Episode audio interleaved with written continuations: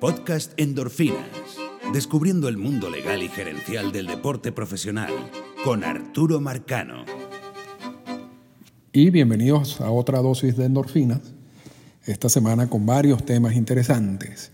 Uno, el tema principal será el que vamos a tocar en la cápsula, que trata sobre la llamada colusión, conspiración para no firmar agentes libres, basado en la columna de Jeff Passan de la semana pasada, pero también esa columna generó una respuesta de Buster Olney. Eh, hubo otras columnas sobre el rol de Scott Boras en todo esto. Eh, en definitiva, un tema interesante para el debate y vamos a analizarlo a profundidad en la cápsula y luego vamos a, también a dar unas conclusiones luego de la cápsula. Eh, además de este tema, eh, hay otro tema que se ha discutido bastante en estos últimos días y es la intención de Rob Manfred de acelerar el juego y como, como con ese objetivo está tratando de aprobar la utilización de un reloj eh, que le va a dar una cantidad de tiempo en específico al lanzador, treinta segundos, para que haga el lanzamiento. Y tiene que hacerlo durante ese, ese plazo de tiempo, si no eh, será sancionado con una bola, como si hubiera lanzado una bola. Y vamos a hablar de eso a profundidad y vemos por qué Manfred lo está tratando de hacer, cuál es el rol del sindicato en todo esto, cuál es el miedo del sindicato y qué va a pasar con eso. Y también vamos a, a tocar el tema de David Wright, quien de nuevo otro, otro artículo de prensa habla de, de su trayectoria heroica básicamente para regresar a pesar de que tiene tantos problemas físicos. Y yo creo que hay una historia detrás de esa, de, de esa, no sé, de ese acto heroico. Y yo creo que ya lo hemos hablado en estos podcasts, pero cada vez que salen estos, estos artículos a mí me gusta re, o sea, recordarle a la gente qué es lo que sucede detrás de todo esto, porque yo no lo veo como un acto heroico, pero bueno, vamos, para eso voy a explicarlo después. Así que vamos directo con la cápsula, hablando de la situación de la conspiración para no firmar agentes libres y luego cerramos con el resto de los temas. Explorando el mundo legal y gerencial de las grandes ligas con Arturo Marcano. Cápsula de endorfina en el infield. La semana pasada, Jeff Passan de Yahoo Sports eh, publicó una columna en donde habla sobre una posible conspiración o collusion, que es un término que tiene muchas implicaciones, pero en el mundo legal y en el mundo laboral Eh, implica que cuando tú te sientas, y, y claro, esto es una explicación muy, muy sencilla, es algo que es mucho más complejo, pero cuando tú te sientas a negociar y tienes un convenio laboral, tú, las partes están obligadas a actuar de buena fe, eh, con base a eso negociado, a, lo, a, a los derechos que cada uno obtuvo de esa negociación. Cuando una parte actúa de mala fe para negarle uno de esos ne- derechos negociados a la otra parte, es lo que se entiende por collusion. En este caso, Eh, se habla de más de un equipo eh, que se ponen de acuerdo, por ejemplo, para no ofrecer contratos a los agentes libres. Y en la historia de, del béisbol eh, hemos visto casos de, de conspiración o de collusion. El más importante es el que fue orquestado por Peter Ueberroth y el cual hablamos en su momento, tanto cuando hablamos de los comisionados de béisbol como cuando hablamos de la evolución del, del convenio laboral y ese convenio laboral en específico.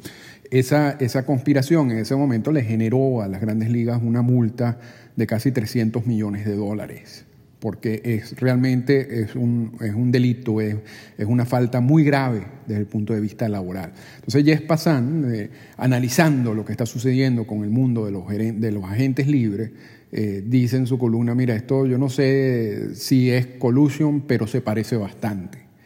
Y en, en algo que, que realmente, bueno, son interioridades entre, lo, entre los columnistas que uno no ve con mucha frecuencia, eh, Buster Olney de E S P N escribe una columna días después eh, y en un parte de esa columna cita una fuente donde dice, quien hable de collusion o de conspiración no sabe lo que está hablando. Y eso es le tiró esa recta a, a Passan, ¿no? Y entonces explica Buster Olney que, que no, es, no puede ser conspiración, sino que todos los equipos hoy en día manejan mucha más información y evaluación sobre los jugadores, y entonces los hace más eh, efectivos, más profesionales, y por lo tanto eh, no, quizás no están ofreciendo contratos debido a que en el pasado muchos de estos contratos a largo plazo y muy onerosos no habían funcionado, no han funcionado, la edad de los jugadores, etcétera, etcétera.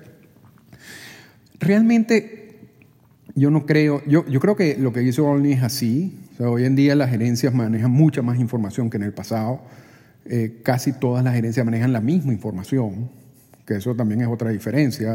Hace años quizás algunos equipos manejaban una información y otros manejan otro tipo de información, otro tipo de evaluación. Hoy en día más o menos se puede decir que todos manejan el, la misma data, aun cuando hay algunos equipos que tienen una data más avanzada que otros, pero, pero se puede decir que están al mismo nivel. Eso es cierto, eso es cierto, pero eso tampoco explica lo que está sucediendo.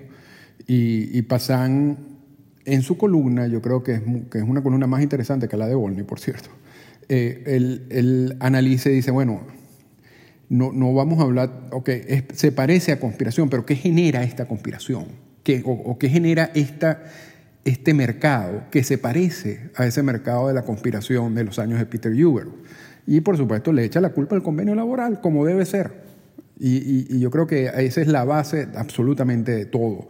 Porque claro, también hemos visto columnas en estos días echando la culpa a Scott Boras, diciendo que, bueno, que la gran mayoría de estos eh, agentes libres están representados por Scott Boras, quien tiene una estrategia muy particular, en que está buscando una gran cantidad de dinero y que no está dispuesto a ceder. Eso también tiene algo de cierto en el sentido de que Boras trabaja así y ha sido exitoso en el pasado, y yo creo que eventualmente Boras va a tener que adaptar su estrategia con las nuevas gerencias, porque hasta ahora Boras Eh, ha sido muy exitoso porque él tiene también acceso a los, a, directamente a los dueños de algunos equipos, y estos dueños de algunos equipos le pasan por encima a la gerencia y terminan firmando a sus clientes. Sin embargo, yo creo que eso también está cambiando poco a poco. Pero Boras no tiene la culpa de esto, para nada. O sea, Boras está haciendo su labor, su función de agente. Aquí la culpa, como decía Passan y como hemos repetido varias veces, yo creo que desde la firma del convenio laboral, está en el mismo convenio laboral. En, en, en, en el hecho de que no solamente en este convenio laboral, claro que este lo remata. Eh, en un proceso que inició Bob Silic hace muchos años, eh, bajo la eh, excusa del balance competitivo, diciendo, mira, aquí esta es una liga que donde no pueden competir todos, porque hay algunos equipos que están ubicados en mercados pequeños y hay algunos equipos que están ubicados en mercados grandes que generan mucho más dinero. Entonces hay que balancear eso. Y al balancear eso le vamos a inyectar dinero a los equipos de mercados pequeños, y ese dinero, en teoría, así, así se lo vendieron al sindicato, va a ser reinvertido en salario. Y entonces se crea el impuesto al lujo, se crean todas estas políticas de balance competitivo. Esas políticas han venido evolucionando, se han venido poniendo más estrictas en cada convenio laboral, y en el último convenio laboral realmente dieron la estocada final. La estocada final con lo que ya hemos hablado también muchas veces, que es el balance, el impuesto al balance competitivo, que sustituye al impuesto al lujo. No le sigan diciendo impuesto al lujo porque eso no existe. En el convenio laboral se refieren a, ahora al, a, a ese impuesto al lujo como el, el impuesto al balance competitivo, y en parte esa sustitución fue porque el sindicato dijo no me llames lujo al, a la nómina, porque nosotros no somos un lujo, nosotros somos una necesidad en esta industria. Si tú me pones lujo, me pones la etiqueta de lujo a mí, entonces me estás creando una mala imagen. Y es verdad, ante el público o ante las personas. Entonces quítale eso y ponle otro nombre. Le pusieron el impuesto al balance competitivo. Por eso es que se llama así ahora y se llamaba impuesto al lujo antes. Ahora, ese impuesto al balance competitivo, como, como mencionamos, se ha puesto más restrictivo. Las multas son mucho más eh, fuertes. Las consecuencias de estar en los umbrales permitidos para no pagar el impuesto son realmente duras, porque no solamente involucra un pago de, de, de una multa, sino también te afecta a la, a la hora de firmar prospectos en, en el draft de la regla cuatro, y también a firmar prospectos internacionales. O sea, hay una cantidad de consecuencias de pasarse de esos umbrales de, de, y, y generar estas, estas multas por, el, por los impuestos al balance competitivo, que indudablemente Y, y, y independientemente de que si las gerencias manejen la, la, la misma información o no, o la misma data o no sobre los jugadores, eh, indudablemente que todas esas políticas les sirven de excusa a los equipos para no invertir. Y entonces, aquí estamos en una situación muy distinta a la de Peter Ueberroth, a los años de Peter Ueberroth, a los famosos años de la colusión del, con, con, con Peter Ueberroth, porque en esos años había una reacción muy negativa a la figura casi reciente de agentes libres. Los dueños de equipos estaban eh, molestos porque habían muchos agentes libres ganando una cantidad de dinero exorbitante que ellos mismos los pagaban. Pero bueno, había unos un dueños de equipos que estaban molestos por eso. Y Ueberroth le dijo, bueno, simplemente no firmen agentes libres. Pero no había nada en el convenio laboral que te pudiera ayudar como excusa de esa acción. Eso fue una instrucción básicamente de Peter Ueberroth y eso al final generó esa multa de casi trescientos millones de dólares.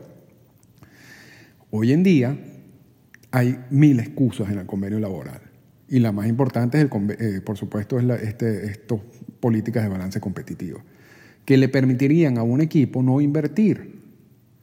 Y, y, y repito, y esto también lo hablamos la semana pasada, el perfil de los dueños de equipo hoy en día ha cambiado mucho.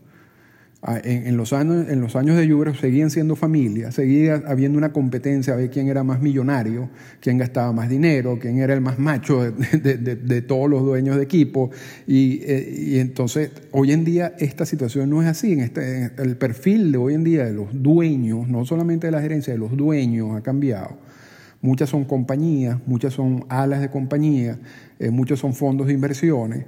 Y cuando tú tienes a toda esta gente involucrada en este negocio, tú también tienes que entender que ellos están buscando maximizar sus ingresos y sus ganancias económicas. Entonces están buscando vías para lograr eso y una de esas vías es una inversión menor en nómina. Y estamos viendo, eh, Fangraph, ayer o anteayer sacó un gráfico muy interesante sobre cómo la, los ingresos de M L B han bajado, los ingresos destinados a salarios han bajado en los últimos veinte años. De un tope que llegó a ser de cincuenta y cinco por ciento de los ingresos destinados a salario a lo que estamos hoy en día, que está cerca del cuarenta por ciento. Todo eso es consecuencia luego de esta introducción de estas políticas de balance competitivo. Es decir, para volverlo a explicar, para que la gente lo entienda, hoy en día los, los equipos están generando más dinero que nunca, están pagando la menor cantidad en porcentajes de ese dinero en salarios. Lo que quiere decir que están maximizando sus ganancias. O sea, ellos más ingresos, menos gastos, más ganancias. Eso, eso es lo que está sucediendo hoy en día. Y eso es lo que están buscando algunos equipos, usando también todas estas estructuras y, y, y, y información o, o que te da la data de, de acerca de la posibilidad de, de que no sean realmente eh, válidos estos contratos a largo plazo de un jugador que tiene treinta y dos, treinta y tres años por muchos millones de dólares, eh, porque al final este, tú sales perdiendo dinero y estás en una peor posición. Entonces, es posible usar la data para, para tomar algunas decisiones, pero realmente si estuviéramos en, en la estructura del convenio laboral, por ejemplo, el de, del mil novecientos setenta y seis, la, las acusaciones de colusión fueran más sólidas. Hoy en día no. O sea, hoy en día la excusa te la da el convenio laboral y el gran culpable de esa excusa es el mismo sindicato, porque fue el sindicato quien firmó ese convenio laboral y, fue el, y ha sido el sindicato quien ha firmado esos convenios laborales y ha sido el sindicato quien no se ha dado cuenta de la evolución, de, la, de esta tendencia que genera estas políticas de balance competitivo sobre, y, y sobre los ingresos y sobre la, el porcentaje de ingresos destinados a salarios. Eso es su culpa. Eso no es culpa de los equipos. Eso ha sido una estrategia que empezó Selig y que remató Manfred. Y, y, y el sindicato estuvo mucho más pendiente de evitar un, un draft internacional en esta última negociación que en revisar exactamente qué era lo que estaba pasando con el impuesto al balance competitivo. Y ahora están pagando las consecuencias. Y esto no es la primera, esto es el segundo año que ocurre. Lo que pasa es que este año ha sido más fuerte todavía. Pero esto va a seguir así. Porque esto va a seguir así hasta que se cambien algunas cosas en el convenio laboral. Y el convenio laboral vence en el dos mil veintiuno. Entonces, realmente interesante la discusión de Passan. Muy, me pareció mucho más profunda y mucho más... Eh, me gustó más esa que la explicación de Olney, que, que, que va hacia, básicamente hacia los mismos puntos repetitivos, ¿no? Y, y hay una cuestión, y disculpen que me voy a tardar un poquito más de lo normal, hay una cuestión que se mantiene desde mil novecientos setenta y seis con la, la aparición de las figuras de los agentes libres hasta ahorita. Los jugadores siempre salen perjudicados en todo esto y, lo, y siempre hay excusas de los medios de comunicación a favor de los dueños de equipo. En aquel momento igual, era exactamente igual, ¿no? Ellos manejan su negocio, ellos saben lo que hacen, esos son sus ingresos y le dan poco valor al, al, al aporte de los jugadores a ese negocio. Y cuando tú comparas eh, la, la, el, el porcentaje destinado a sueldos en otras ligas, incluso las que tienen topes salariales, como la N F L, la N B A o la N H L, se da cuenta de que esos porcentajes son más allá del cincuenta por ciento de los ingresos. En M L B estamos hablando del cuarenta por ciento de los ingresos. Y todavía se defiende a los dueños de equipo, porque ha sido una constante durante todos estos años. Y todavía el, la, la parte débil sigue siendo los jugadores, los agentes, etcétera, etcétera. Yo creo que hay, hay que ver las dos partes, yo creo que hay que analizarlo desde cada uno de los puntos de vista, pero indudablemente la única conclusión, y con esto cerramos, es que el que, el, el, el que generó este desastre, porque es un desastre a nivel gerencial, a nivel económico para, para los jugadores, fue el mismo sindicato. Y es el sindicato quien puede tratar de sacarlos de, de este desastre, pero para eso habrá que esperar hasta el dos mil veintiuno.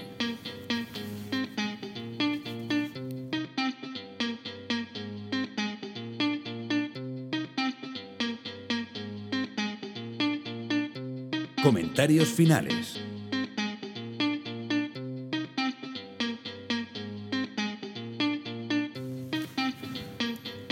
Bueno, y esa fue la cápsula. Eh, vamos, si se quiere, vamos a, vamos a terminar el, el tema de la conspiración y la colusión. Eh, antes de hablar de David Wright, y cerramos con el tema del paso, del, con eh, acelerar el paso del juego. Y, y, y yo creo que, o sea, bueno, en la cápsula traté de, de tocar todos los puntos, pero, o sea, al, al final todo se limita a lo siguiente. No hay necesidad de una conspiración en estos momentos. No hay necesidad que los equipos de Grandes Ligas se pongan de acuerdo para no contratar agentes libres. Tal como, no, no es que había la necesidad, pero esa era la intención. Recién aparecía la figura de agente libre en mil novecientos setenta y cinco, incorporada en el convenio laboral eh, en mil novecientos setenta y seis. Eh, en esa oportunidad y en esos primeros años, Eh, se generó una molestia muy grande en los dueños de equipo, a pesar de que ese problema lo estaban generando los mismos dueños de equipo o algunos dueños de equipo. Y recordamos siempre a Marvin Miller diciendo que George Steinbrenner era el, el aliado principal del sindicato, porque Steinbrenner era la persona que estaba haciendo estos contratos.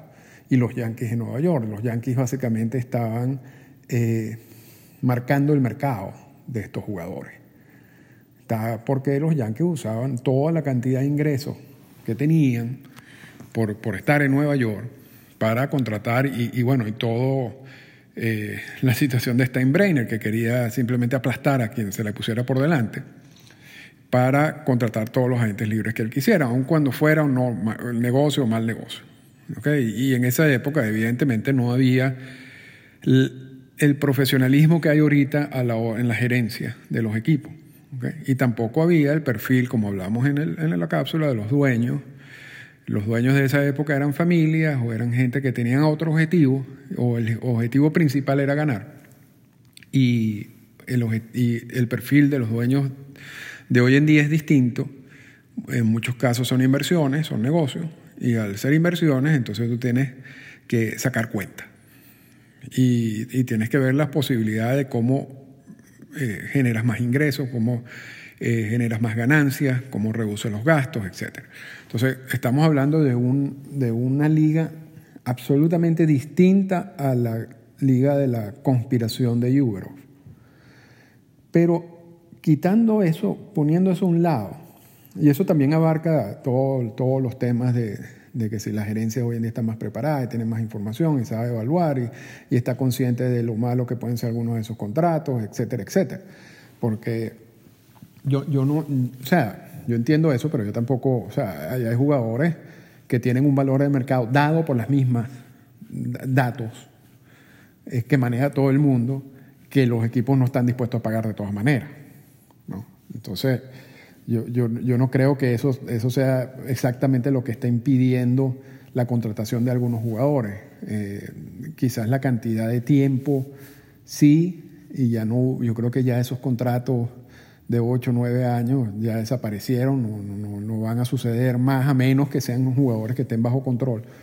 Pero el, cuando son agentes libres, que normalmente ya para tocar a la agencia libre eh, ya tienen una edad cercana a los treinta años, muy pocos equipos se van a meter en un lío de, de contratar a un jugador por nueve años a esa edad. Eso, eso, eso es uno de los cambios, y, y yo creo que esto no es el único cambio, ha habido varios cambios. Pero hay, hay, hay peloteros en el mercado que tienen un valor y estamos viendo que están terminando firmando o están firmando contratos muy por debajo de lo que la misma data moderna dice que valen. ¿Okay? Y estamos hablando de contratos de uno o dos años. Y, y para una muestra, re, vuelvan también a revisar la cuenta de Twitter de Jeff Passan de la última contratación que hizo los Gigantes de San Francisco. Pero quitando, quitando todo eso de por medio, que son factores, y son factores importantes, eh, la, la, la principal razón por la cual no hay conspiración, o no puede haber conspiración, es porque el convenio laboral permite este tipo de actuaciones a los dueños de equipo. O sea, el convenio la, la, laboral autoriza a los dueños de equipo a tomar cualquier tipo, básicamente, de decisión eh, e impedir que, que pasen los umbrales del, del impuesto al balance competitivo y entonces y, y, y ser sancionado. Entonces, si ya el convenio laboral te da esa posibilidad, entonces no hay conspiración, hay simplemente la aplicación del convenio laboral. Y como decimos en la cápsula, aquí el problema es el sindicato, más que los dueños de equipo, ¿okay? Porque el sindicato ha debido saber desde el principio, desde que empezó a, a, a irvanarse todo, toda esta cuestión del impuesto al lujo y el, el impuesto al balance competitivo, cuáles eran las consecuencias de ese tipo de política. Y no lo hizo al principio con Michael Wiener y mucho menos lo hizo con Tony Clark en la última negociación. Entonces, ¿podemos culpar a los dueños de equipo de lo que están haciendo? No. O sea, realmente los dueños de equipo están usando las excusas que tienen a su disposición para lograr otro de los objetivos que ellos tienen, pues, que es generar más ganancias, punto. Y no tiene nada de malo, porque ahorita estos equipos son manejados como negocios que deben generar ganancias. Ah, eso, eso, eso es tan sencillo como eso.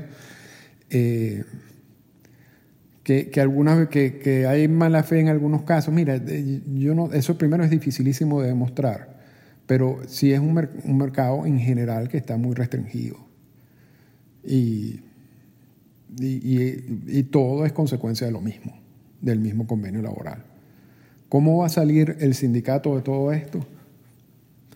La verdad que no sé, porque el problema con los convenios laborales, y por ahí está el ciclo de los convenios laborales, que los invito a que lo escuchen, es que cuando tú aceptas algo en el convenio laboral, después no lo puedes sacar, o, o para sacarlo tú tienes que ceder algo a cambio. Entonces, un punto fundamental de, de todas estas negociaciones, de los convenios laborales, es estar plenamente consciente y claro de que cuando tú aceptas un punto del convenio laboral, ese punto del convenio laboral tú no lo puedes sacar. Punto.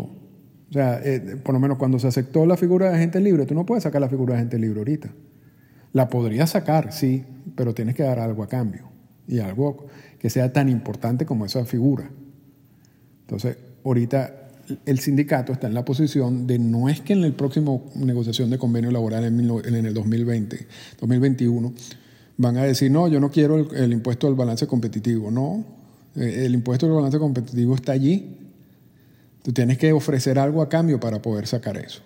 Entonces, la situación del, del sindicato no es nada positiva. De hecho, en estos días ha recibido el sindicato y su liderazgo, principalmente Tony Clark, una cantidad de ataques de distintos medios de comunicación, pero también de, de gente como Scott Boras, aunque Scott Boras es muy político en lo que hace, porque también a Scott Boras lo entrevistaron y le preguntaron que si había una conspiración en contra de sus clientes, porque Scott Boras es, representa a muchos de estos jugadores que, que todavía no han recibido contratos ni ofertas ni nada, o si han recibido algo es muy por debajo de lo que Scott Boras considera que es su valor en el mercado, y él está haciendo su trabajo en ese sentido, así como los equipos están haciendo su trabajo al, no tra- al tratar de no pasarse del impuesto al balance competitivo por las sanciones que eso involucra. Aquí, así como Boras no tiene la culpa, los equipos yo creo que tampoco tienen la culpa. La culpa está en el convenio laboral y punto, y lo hemos dicho cien veces y lo voy a seguir repitiendo. Eh, entonces a Boras le pregunta que si hay conspiración en contra de sus clientes. Y, y Boras contesta, no, no, yo no creo que haya ningún tipo de conspiración. Yo lo que es simplemente que el mercado está un poquito lento en reaccionar para entender el valor de estos jugadores. Cuando lo entiendan, van a firmar. O sea, Boras no es bruto. O sea, Boras no va a decir, sí hay una conspiración en contra de mis clientes, porque ¿quién sale perjudicado con ese, con ese tipo de declaraciones? Los clientes de Boras. Porque le estás echando encima a los equipos que pueden firmarlo. Al acusarlo de, de collusion, porque es una acusación, eso no es, esto no es un juego, eso es un delito este, federal, un delito, un delito en contra del derecho laboral. Entonces Boras no va a decir que hay una conspiración, y mucho menos cuando tiene clientes eh, interesados en firmar a corto plazo. Pero Boras sí ha criticado al sindicato, y sí ha criticado a Tony Clark, y sí ha criticado el convenio laboral, y lo ha criticado desde el primer día. Desde el primer día.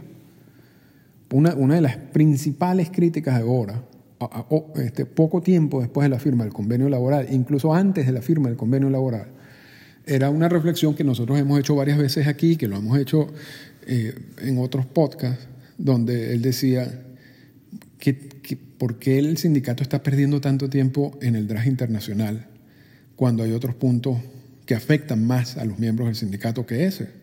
Porque realmente ese no afecta a los miembros del sindicato. Y esa era la realidad. El sindicato se, se enfrascó en una discusión sobre el, el, el draft internacional y se olvidó de otros puntos más importantes. Eso lo dijo Boras antes de firmar el convenio laboral. Y una vez firmado el convenio laboral, Boras salió a decir que esto es un desastre, y nosotros coincidimos con Boras en ese sentido. Pero bueno, entonces, ¿hay conspiración? Yo no creo que haya conspiración. Lamentablemente lo que hay es un convenio laboral mal negociado por parte del sindicato que le da excusa a los dueños de equipos de lo que ellos quieran. Y eso es lo que está pasando. Eh, que podrían usar los dueños de equipos más porcentaje mayor de los ingresos en salarios, sí pueden, como hacen otras ligas. Eh, ¿Hay algún límite? ¿Hay alguna guía sobre qué porcentaje de esos ingresos es dirigido, dirigido a, a salarios? Bueno, en otras ligas hablan de más del cincuenta por ciento, llega hasta el cincuenta y cinco por ciento, diciendo, bueno, nosotros somos la mitad del negocio. O sea, el espectáculo lo damos nosotros. Ustedes montan la otra parte. Entonces es lógico que la mitad de lo que todos estamos generando por mi labor y por tu labor me corresponde a mí, y yo la voy a recibir vía salarios. Esa es más o menos la, esa es más o menos la teoría, esa es más o menos la justificación de esos porcentajes. En M L B, como lo hablamos en la cápsula, estamos ahorita en casi el cuarenta por ciento de los ingresos están dirigidos a salarios, lo que es el porcentaje más bajo en comparación con todas las otras ligas profesionales, o las cuatro ligas profesionales, la N B A, la N H L, la N F L y la M L B. Y también es el porcentaje más bajo en la historia de M L B. Eh, eh, en algún momento llegamos a ver un sesenta, sesenta y cinco por ciento de los ingresos destinados a salarios. En esa época post eh, agente libre, en la cual no había mucha certeza de muchas cosas y, habían, y los equipos se volvieron un poco locos, ¿no? Eh, luego eso ha bajado alrededor de cincuenta y cinco, cincuenta por ciento, ahora vamos por cuarenta por ciento.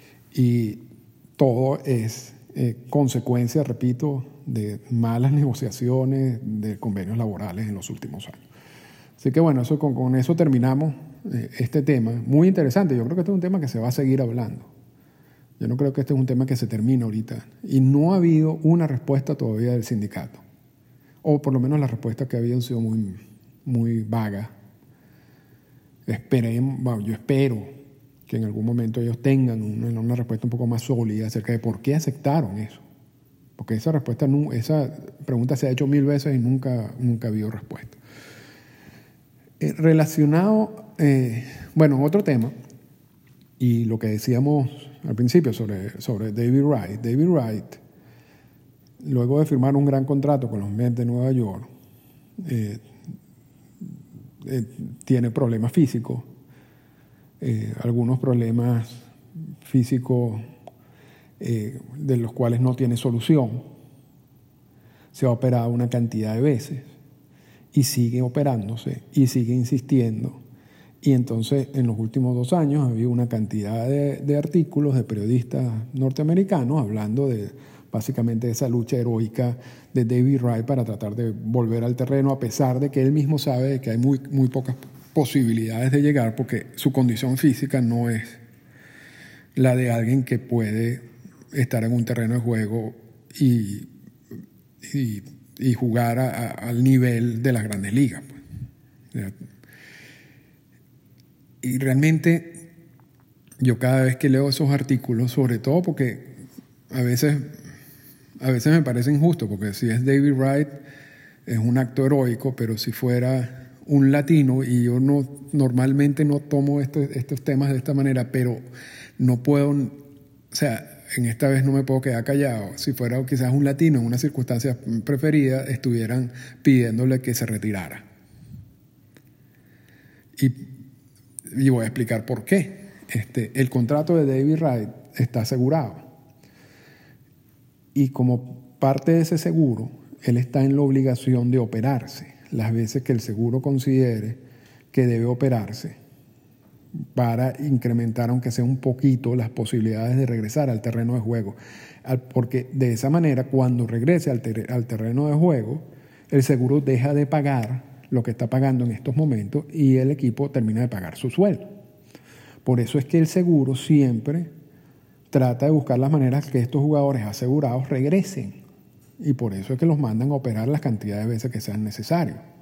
En el momento en que el jugador dice yo no me quiero operar, eso es potestad del jugador, yo no me quiero operar, el seguro deja de pagar. Porque ya, ya ahí, o sea, ya eso es un mandato, pues básicamente tú o te operas o yo dejo de pagar. Y si el jugador no se quiere operar y el seguro deja de pagar, entonces toda la, la, la obligación monetaria cae sobre los Mets de Nueva York, porque ese es un contrato garantizado. Y a David Wright todavía le deben cuarenta y siete millones de dólares. Y en esos casos, cuando un jugador deja de operarse y dicen no me quiero operar porque eso puede, y hay casos donde, de, donde dice una operación puede atentar contra mi vida, y es el, por lo menos en el caso de Prince Fielder.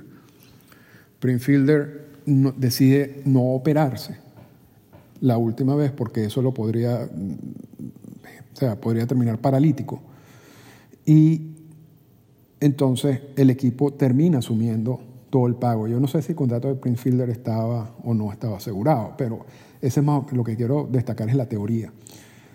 Si David Wright dice yo no me quiero seguir operando porque esto no tiene ningún sentido, entonces la presión cae sobre David Wright, porque el equipo dice bueno, tú no puedes jugar, eh, o sea, la única opción es que te opere, ya el seguro no está pagando, entonces retírate. A David Wright le den cuarenta y siete millones de dólares. La única forma que él siga recibiendo esos cuarenta y siete millones de dólares es que se siga operando, aun cuando tenga básicamente cero chances de regresar. Entonces, pudiera David Wright retirarse en estos momentos y dejar de, de recibir los cuarenta y siete millones de dólares, sí. Quizás sea lo que más tiene sentido, retirarse, porque no, básicamente la, las posibilidades de regresar al, al terreno de juego son muy pocas. Yo creo que para él es lo que más sentido tiene, o sea, desde el punto de vista físico. Ahora no lo hace porque quiere recibir los cuarenta y siete millones de dólares. Y no tiene nada de malo eso tampoco. O sea, él quiere recibir cuarenta. Yo también quizás haría lo mismo en dado caso. Pero esto no es un acto heroico. Eso es lo que yo, eso es lo que yo estoy tratando de, de, de explicar. Y creo que es la segunda vez que tocamos el tema, porque sale mucho en la prensa por las relaciones, repito, que tiene David Wright con algunos periodistas eh, estadounidenses. Ahora, si fuera otro jugador, y sobre todo si fuera un jugador latino, yo puedo garantizar que existiría la presión de mucha gente de que se retire. Porque así retírate y así alivias al equipo de, de esa deuda y, ese, y el equipo puede usar ese dinero para hacer otros pagos, para hacer otras contrataciones. Pero en el caso de David Wright es un, es un acto heroico que está haciendo. O por lo menos esa es mi interpretación, y quizás otros tengan otra, los que me escuchen tengan otra interpretación, pero eso es lo que yo pienso. Y como estoy cansado también de, de ver notas parecidas sobre jugadores latinos, pero negativas, entonces me gusta también a veces desahogarme con este tipo de, de notas. Y cada vez, o sea, no lo hace con David Wright cada vez que saquen una nota de esta, pero en, en la próxima... Eh, en los próximos meses, si vuelve a aparecer otro, voy a volver a recordarle por qué David Wright no, no, se está, no está retirado. Y, y cómo él mismo se está poniendo su salud en juego. Porque yo no sé hasta cuándo estas operaciones pueden ayudarlo o lo va a perjudicar luego a la larga. Simplemente, bueno, no simplemente, por, por el hecho de, de, de poder recibirlo, la cantidad de dinero que le deben, que es bastante, al igual que Prince Fielder. Estamos hablando de cuarenta y siete millones en el caso de David Wright. Vamos entonces ahora al tema de los, eh, del paso del juego. Y este es otro tema muy polémico y que genera mucha reacción negativa. Y el primer objetivo de toda esa reacción negativa es Rob Manfred. Manfred eh, ha dicho recientemente que quiere acelerar el juego. Él sigue estando o sigue teniendo eso como uno de los objetivos principales de, de su labor como comisionado, y está, eso está amarrado al hecho de que hay una preocupación sobre el perfil de la gente que está viendo los juegos, que es una persona normalmente mayor de cincuenta años, y que los millennials y, y, y, y todas las personas jóvenes les parece, de acuerdo con mil y una encuesta, que el juego es muy lento. Eso no es un invento de Manfred, eso son lo que dicen todos, todos los estudios Eh, de, del perfil de las personas que ven deporte en general y las personas que ven béisbol. Entonces, como esa es, como esa es la realidad de, del perfil del, del fanático del béisbol, y una de las soluciones que ellos están viendo es bajar la cantidad, el tiempo que dura un juego a las tres horas. Yo creo que tres, to, todo por debajo de tres horas es ganancia, según ellos, según sus análisis.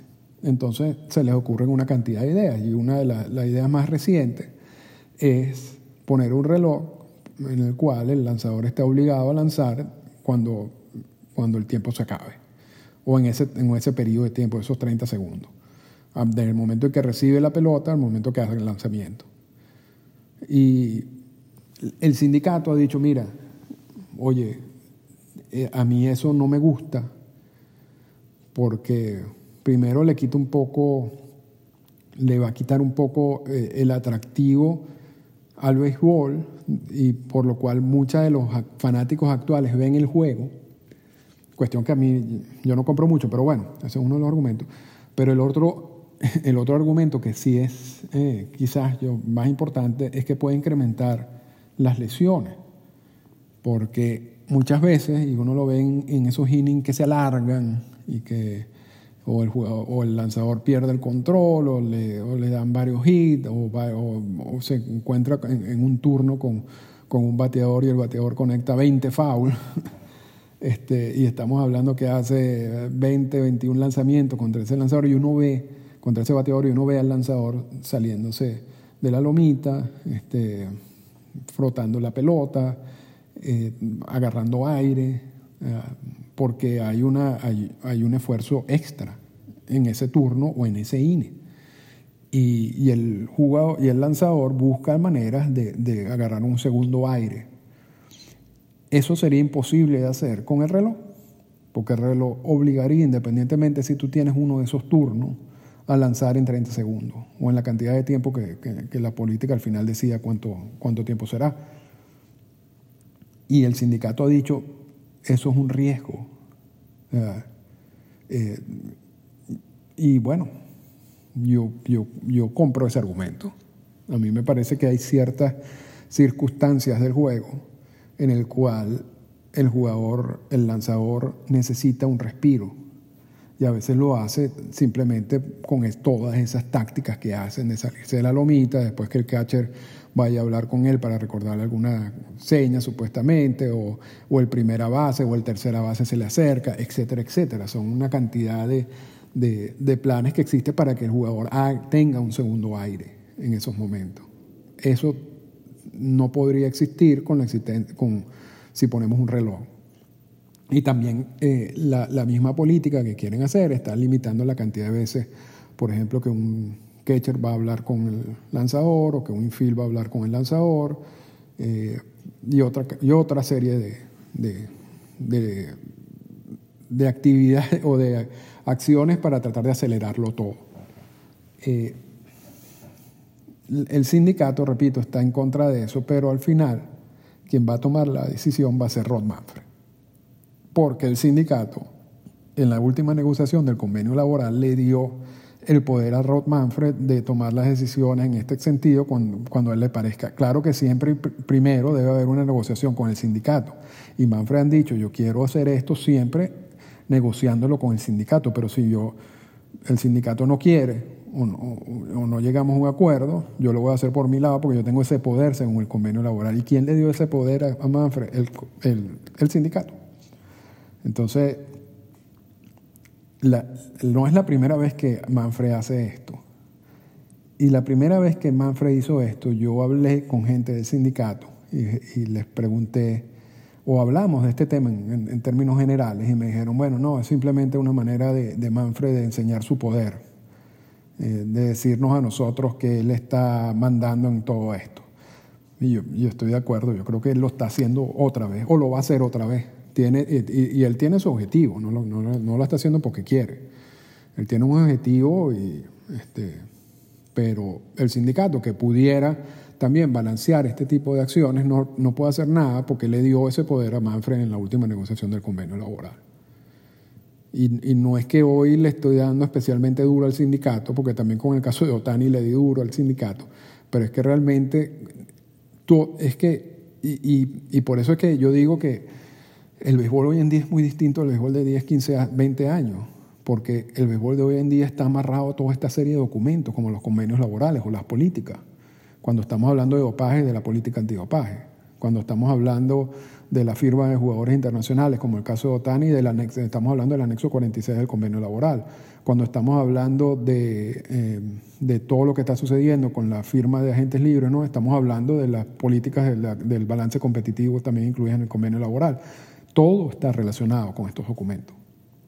Es imposible entender el mundo del béisbol sin poder, sin manejar estos otros documentos y, y, y saber que existen y saber qué es lo que dice. Entonces, lamentablemente, lamentablemente, eso no es mi culpa, el sindicato es el que ha venido firmando todos esos documentos. Entonces, ahorita, a la hora de cuando tú tocas, te toca ejecutar esos documentos, lo que dice la letra, entonces te das cuenta que es un problema. ¿Y quién tiene la, la principal responsabilidad de ese problema? El sindicato. Entonces, de nuevo, que Manfred quiere hacer lo que le dé la gana con, con el reloj y quiere tratar de acelerar el juego lo, y, y que el juego esté entre dos horas cuarenta y, y dos horas cincuenta eh, y está tratando de, de hacer todo tipo de, de, de actividades para lograr ese objetivo, bueno, Eso, todo eso lo, autoriza, lo, lo hace autorizado por el sindicato. Si el sindicato hubiera dicho en el convenio laboral, mira, tú no puedes hacer nada de eso, a menos que los dos estemos de acuerdo, entonces no veríamos ningún, nada de los cambios que vamos a ver o que hemos visto recientemente. Entonces aquí está otra área donde el sindicato cedió poder y vamos a ver cómo res, va a rescatar el sindicato ese poder en el próximo convenio laboral. Pero Hoy, hoy, de nuevo, todos los temas han sido contractuales, como el caso de David Wright, lo del seguro y todo eso, o relacionado con el convenio laboral. Y todos estos temas salieron en los medios de comunicación y todos los temas son objeto de debate y no puede haber un debate de ninguno de estos temas a menos que se dominen los documentos. Por eso es importante compartir esta información y que ustedes la entiendan, y ahora con, con, con esa información entonces ustedes pueden debatir fácilmente estos temas que no tienen nada que ver con, con, con otras cosas no relacionadas con los documentos. Así que esta semana nos fuimos quizás un poquito más técnicos, pero yo creo que merecía por los temas que estamos tratando. Y bueno, hablamos la semana que viene. Voy a visitar la ciudad de Monterrey, México, eh, el día viernes. Yo estoy grabando esto el miércoles, pero voy a poner el podcast el jueves, que es el mismo día que me voy a Monterrey. Un viaje relámpago por dos días, pero luego quería ir al Salón de la Fama del béisbol que quedaba allí, pero lo cerraron, lamentablemente. Y vamos a ver después del viaje. Tengo una, una reunión interesante y después comparto un poco en el próximo podcast.